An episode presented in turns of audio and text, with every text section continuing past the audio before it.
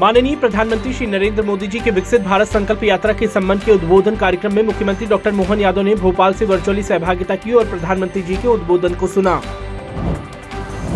माननीय प्रधानमंत्री जी के उद्बोधन कार्यक्रम के अवसर पर मुख्यमंत्री डॉक्टर मोहन यादव ने नागरिकों को भारत को वर्ष 2047 तक आत्मनिर्भर और विकसित राष्ट्रीय बनाने के सपने को साकार करने की शपथ दिलाई।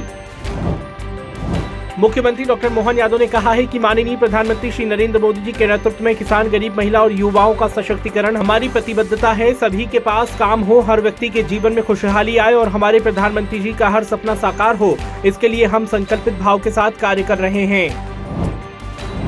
मुख्यमंत्री डॉक्टर मोहन यादव ने आज भोपाल के कुशाभाऊ ठाकरे सभागार में आयोजित भोपाल की संभागीय समीक्षा बैठक में जनप्रतिनिधियों एवं वरिष्ठ अधिकारियों के साथ कानून व्यवस्था की स्थिति तथा विकास से जुड़े महत्वपूर्ण विषयों पर विस्तार से चर्चा की और आवश्यक दिशा निर्देश दिए।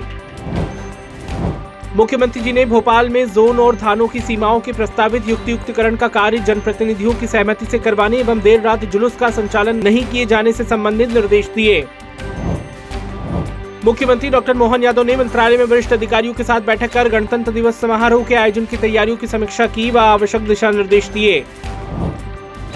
मुख्यमंत्री डॉक्टर मोहन यादव ने आज भोपाल में विधानसभा अध्यक्ष श्री नरेंद्र सिंह तोमर से विधानसभा स्थित उनके कक्ष में सौजन्य भेंट की। इस दौरान नगरीय प्रशासन एवं आवास मंत्री श्री कैलाश विजयवर्गीय भी उपस्थित थे। मुख्यमंत्री डॉक्टर मोहन यादव ने आज पूर्व मुख्यमंत्री श्री शिवराज सिंह चौहान से उनके निवास पर पहुंचकर सौजन्य भेंट की और प्रदेश की प्रगति एवं जन कल्याणकारी योजनाओं से संबंधित विभिन्न विषयों पर चर्चा की।